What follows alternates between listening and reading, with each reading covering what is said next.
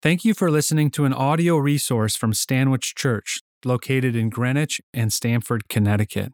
The vision of Stanwich Church is to know Christ and make him known.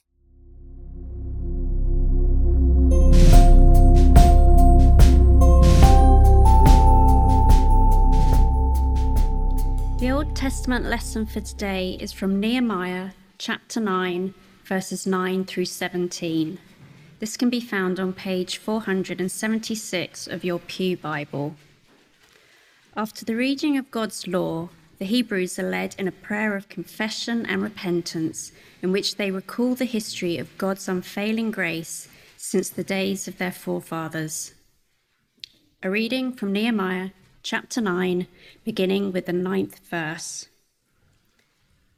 You saw the affliction of our fathers in Egypt and heard their cry at the Red Sea, and performed signs and wonders against Pharaoh and all his servants and all the people of his land, for you knew that they acted arrogantly against our fathers. And you made a name for yourself, as it is to this day. And you divided the sea before them, so that they went through the midst of the sea on dry land, and you cast their pursuers into the depths, as a stone into mighty waters. By a pillar of cloud you led them in the day, and by a pillar of fire in the night to light for them the way in which they should go. You came down on Mount Sinai and spoke with them from heaven, and gave them right rules and true laws, good statutes and commandments. And you made known to them your holy Sabbath, and commanded them commandments and statutes and a law by Moses your servant. You gave them bread from heaven for their hunger, and brought water for them out of the rock for their thirst. And you told them to go in to possess the land that you had sworn to give them. But they and our fathers acted presumptuously and stiffened their neck and did not obey your commandments. They refused to obey and were not mindful of the wonders that you performed among them but they stiffened their neck and appointed a leader to return to their slavery in Egypt. But you are a God ready to forgive, gracious and merciful, slow to anger, and abounding in steadfast love, and did not forsake them. May God add his blessing to the reading of his holy word. Thanks be to God. Everyone in this room who's a parent, an aunt and uncle, a babysitter, or has ever been around a toddler knows what happens when you go to a store like Michael's. It's a craft store, there's all these entertaining things on the shelf, and you're pushing your little angel in the grocery cart in that little seat right there. But then something happens. That child starts to get hungry, angry, bored, or tired. And immediately, the child wants to get down from where they are. And you do your very best to distract and de- redirect them, but it is to no avail. You start to realize they will explode if they are not set free. So, your next tactic is to reluctantly put them on the ground, but instruct them that they have to push the cart with you. And that will be the way they're allowed to stay down. So, they're pushing the cart for about a half an aisle until the shiny objects start appearing at their eye level and all of a sudden they're grabbing one, two, ten of them. And despite your best negotiating skills, you're unable to prevent them from grabbing things. So you know what comes next. You're going to have to lift them back up and place them in the seat. Now, when this happens, as you attempt this, the child's face turns red, their body stiffens up, and their back arches and you realize in midair that anatomically you are unable to insert them back into the seat. And as you're attempting to do so, their angry protests volume starts increasing dramatically, and you realize you have to surrender to defeat. You leave the cart and the store behind. Now, there might be a few toddlers in the Stanwich Church family that on occasion have acted in such a manner. But that's okay because I am sure that I was one of those toddlers as well. In fact, my parents belong to Stanwich Church, so you're welcome to check with them and confirm this. but we might call this being strong willed. But the Bible has another word for it it is being stiff necked. And our parents are not trying to harm us when they put some restraints on us.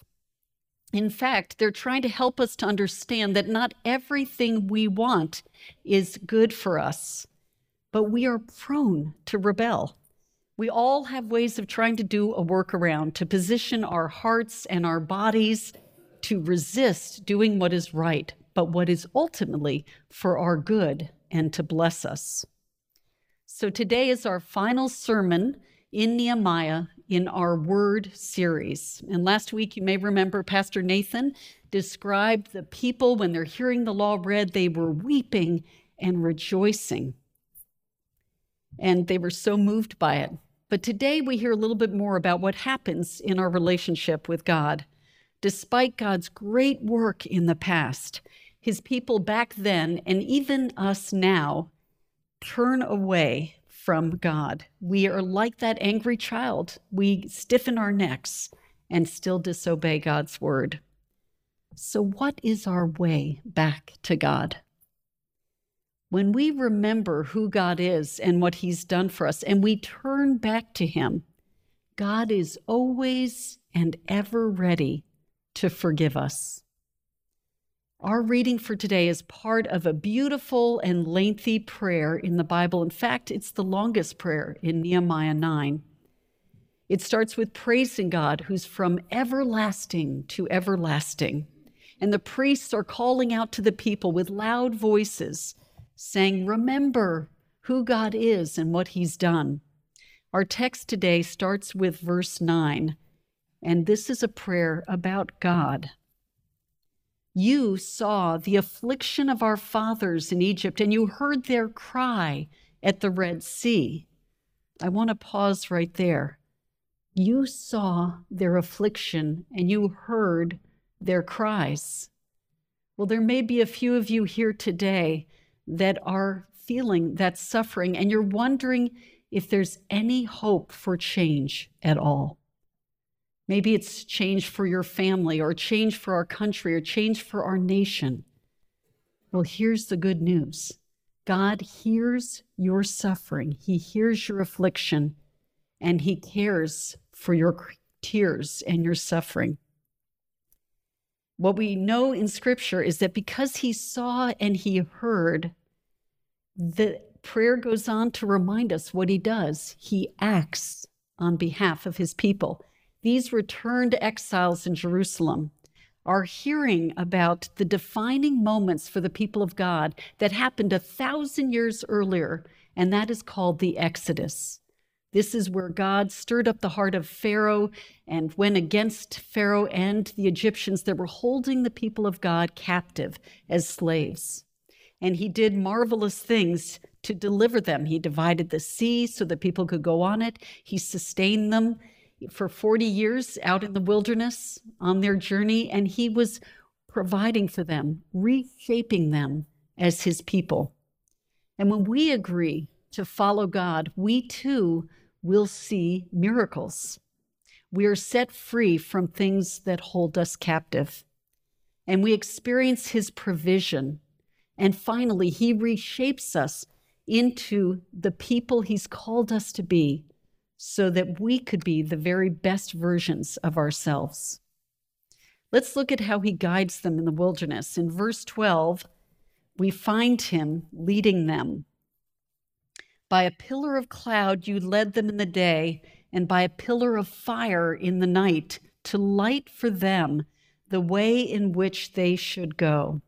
Now, cloud and fire were signs of God's presence. And we see that at the burning bush and up on Mount Sinai and in the tabernacle. Now, honestly, I am a little jealous of these people. You know, can you imagine where is God? Oh, right there. The cloud right there, the pillar cloud, or oh, there, the pillar of fire that's lighting up the whole night sky. You know, I have asked God a number of times if He would just simply write the answers to my questions on a billboard so that I wouldn't miss it, that He'd make it really, really obvious. So I guess part of me would like to get to heaven and say, guys, you had the cloud of by day and the pillar of fire by night. How could you get it wrong?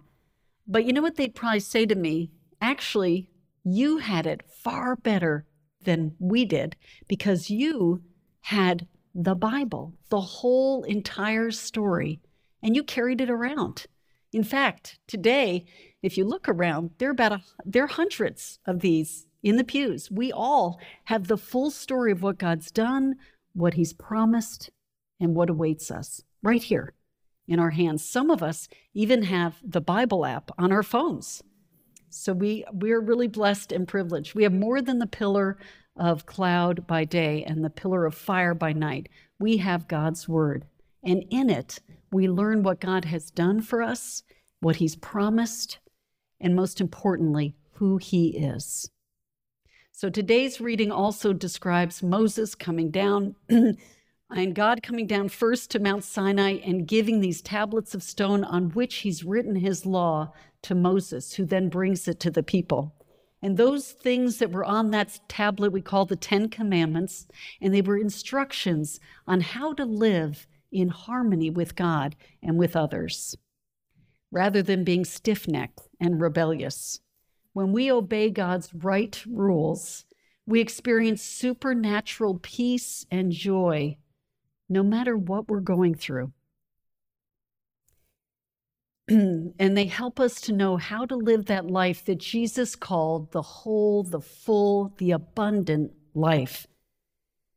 This prayer highlights as well the importance of the Sabbath. And the Sabbath is the day set aside to rest and to pause and to create space for God in our lives. Our work on the Sabbath is to not work. And as we do, we acknowledge that He is the one responsible for upholding the whole universe and that He is in charge, not us. God provided bread from heaven and water from uh, out of a rock. And this food came down from heaven, dropping down daily for them. They collected it, and that was what fed them out in the wilderness. And Moses struck the rock with his staff, and water poured out, gushed out of it to satisfy their thirst. Jesus prayed, and we all did just a few minutes ago God, um, give us this day our daily bread. And what that tells us is that God cares about everything that's important to us, our big needs and our small ones. All of this matters.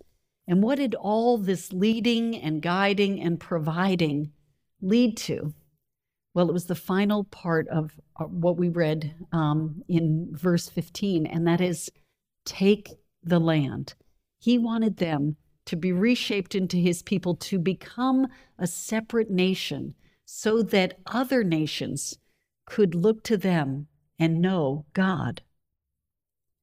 That's part of something each one of us are being asked by God to do in our own lives. There's some arena in which God is saying to each one of us, take the land, possess the land, he says, Live out your new identity as my people in the places that I take you. Now, after all these miracles of God's leading and reshaping all the work he did for his people, were they grateful and lived happily ever after with God? Unfortunately, not. They did not. Bad news came next. Let's look at that at verse 16 through 17.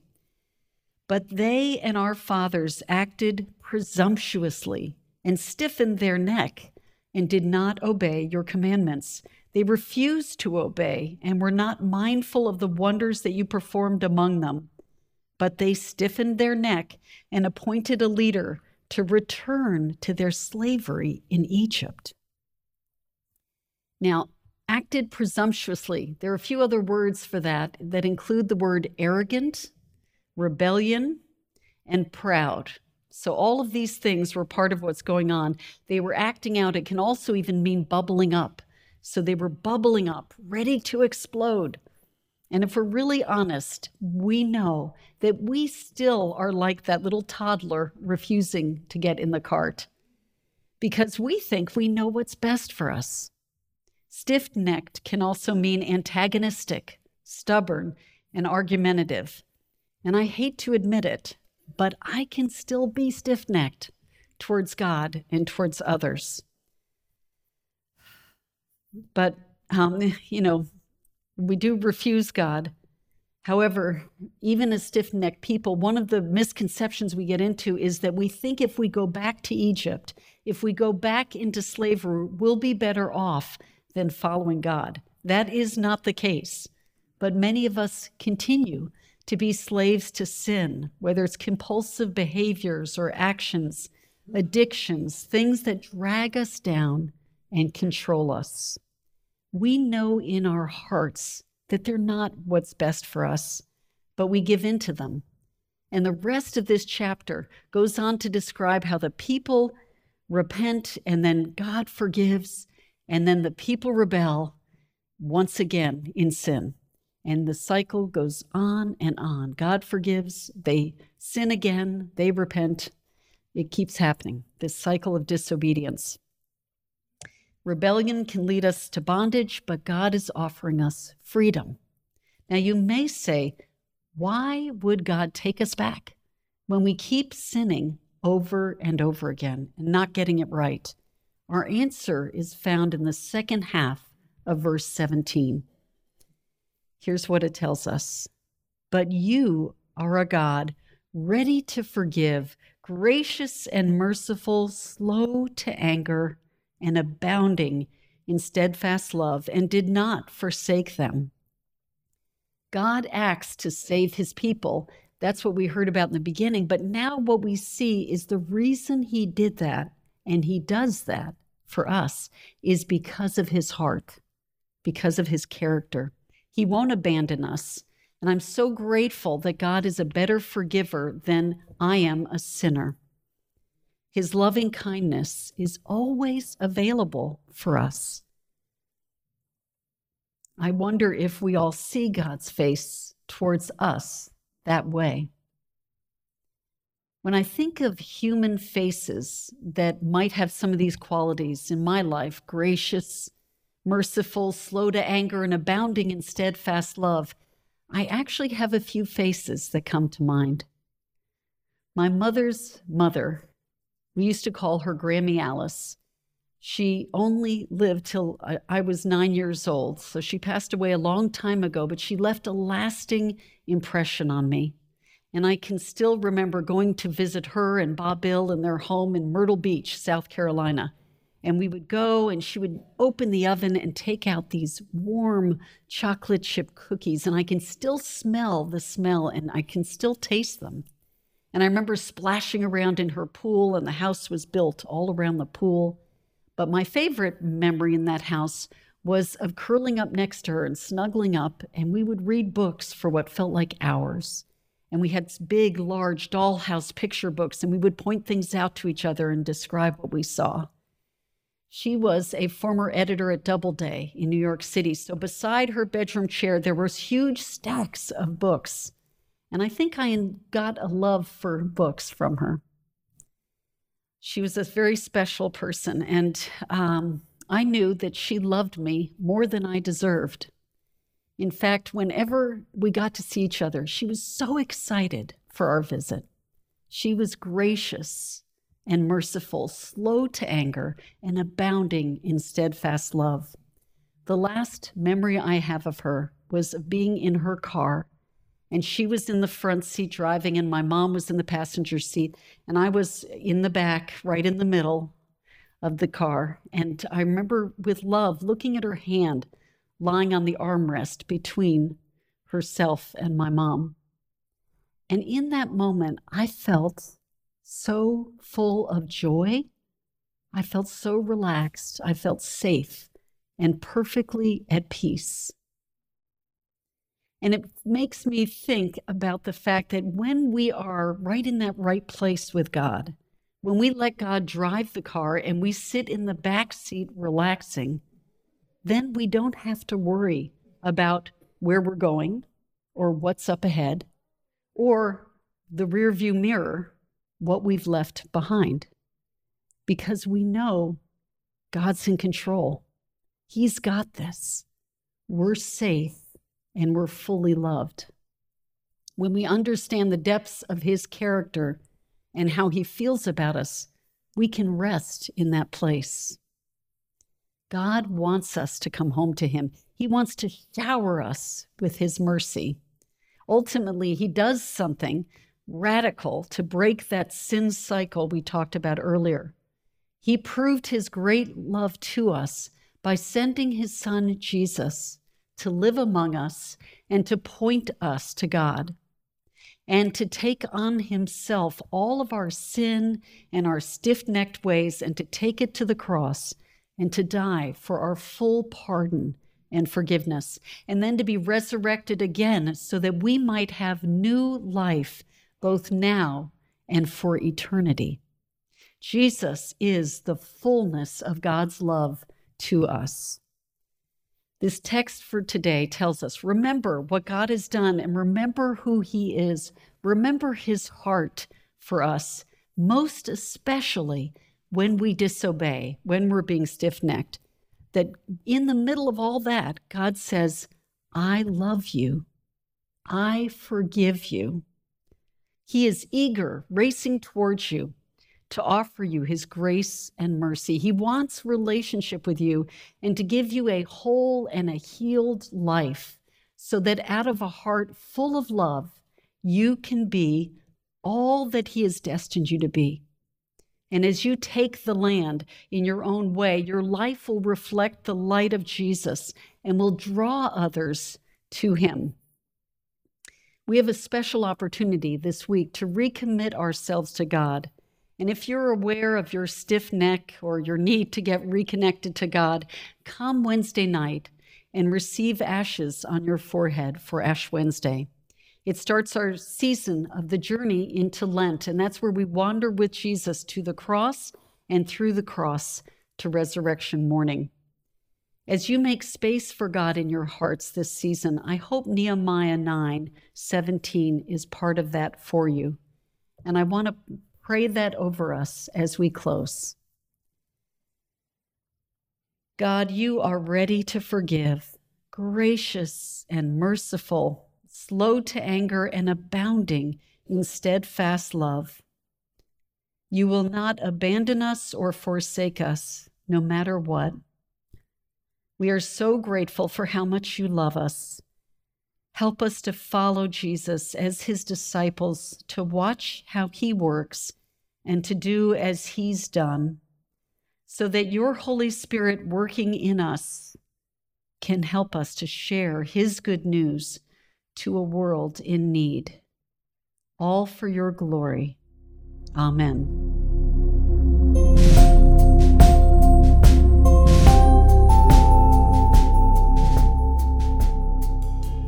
To learn more about the mission and vision of Stanwich Church and how you can get involved, please visit stanwichchurch.org.